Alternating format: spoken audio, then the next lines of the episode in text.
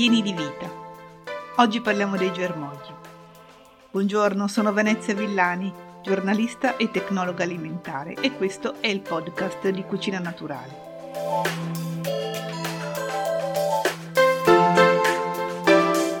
Sono un cibo della tradizione orientale, ma da decenni ormai sono diffusi anche da noi. Per tanto tempo abbiamo avuto solo i cosiddetti germogli di soia, che però non sono di soia, nel senso che la soia vera ha seme a forma sferica gialla, come fosse un pisello giallo, mentre questi sono dei semi un po' allungati verdi e infatti sono fagiolo mung e non soia. Comunque tutti li chiamano germogli di soia ma naturalmente oltre ai germogli di soia possiamo avere un'infinità di germogli perché ogni seme messo nelle giuste condizioni germoglia, fa il mestiere suo. Però attenzione che accanto a fagioli, ceci, farro, chiaramente i cereali devono essere integrali altrimenti non sono più germogliabili i semi di senape, alfalfa, fieno greco, crescione, ravanello, perché poi ognuno ha chiaramente un sapore diverso. Ci sono anche dei semi che non sono commestibili, un esempio sono quelli delle solanacee che sono tossici, quindi non usate i semi di pomodoro.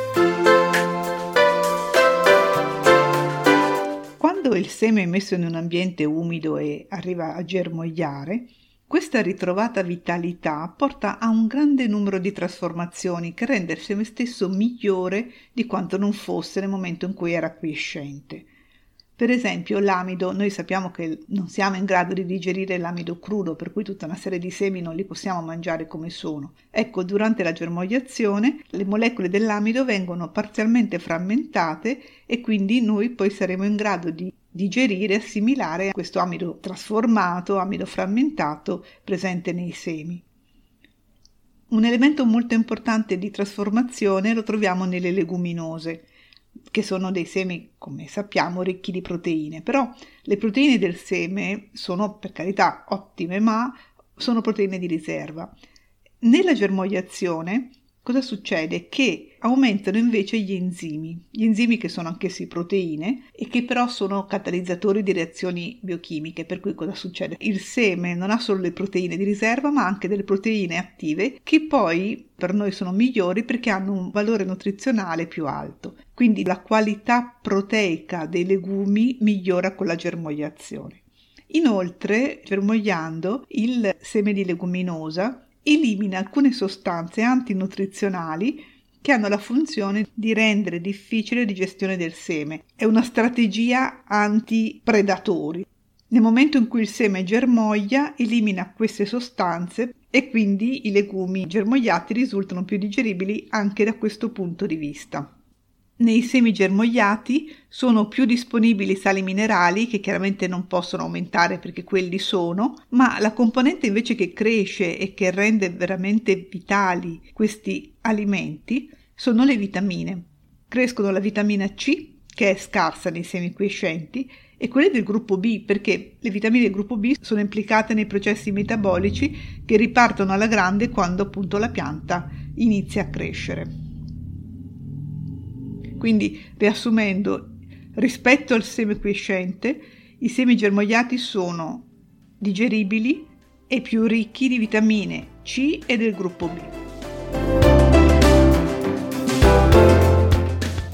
Se decidiamo di acquistare i germogli pronti, dobbiamo fare sempre attenzione alla data di scadenza, perché a differenza di altri prodotti vegetali, i germogli sono molto deperibili e quindi hanno la data di scadenza obbligatoria da indicare in confezione. Vanno conservati in frigorifero e ben sciacquati prima di essere consumati. Non sono consigliabili, a mio parere, i germogli a lunga conservazione, quelli che possiamo trovare nei barattoli di vetro, perché evidentemente essendo stati sterilizzati avranno perso una parte delle componenti termosensibili.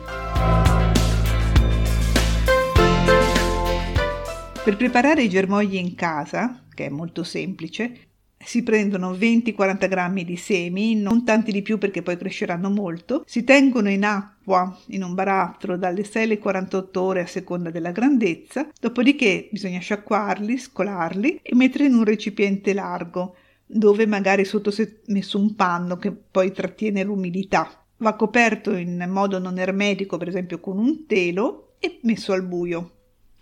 Ogni giorno bisognerà aggiungere un po' d'acqua senza che ne siano sommersi e vedere man mano come crescono, sempre molto bello da vedere, non solo per i bambini. Dopo 3-6 giorni, a seconda appunto del seme, saranno pronti e a quel punto vanno conservati in frigorifero.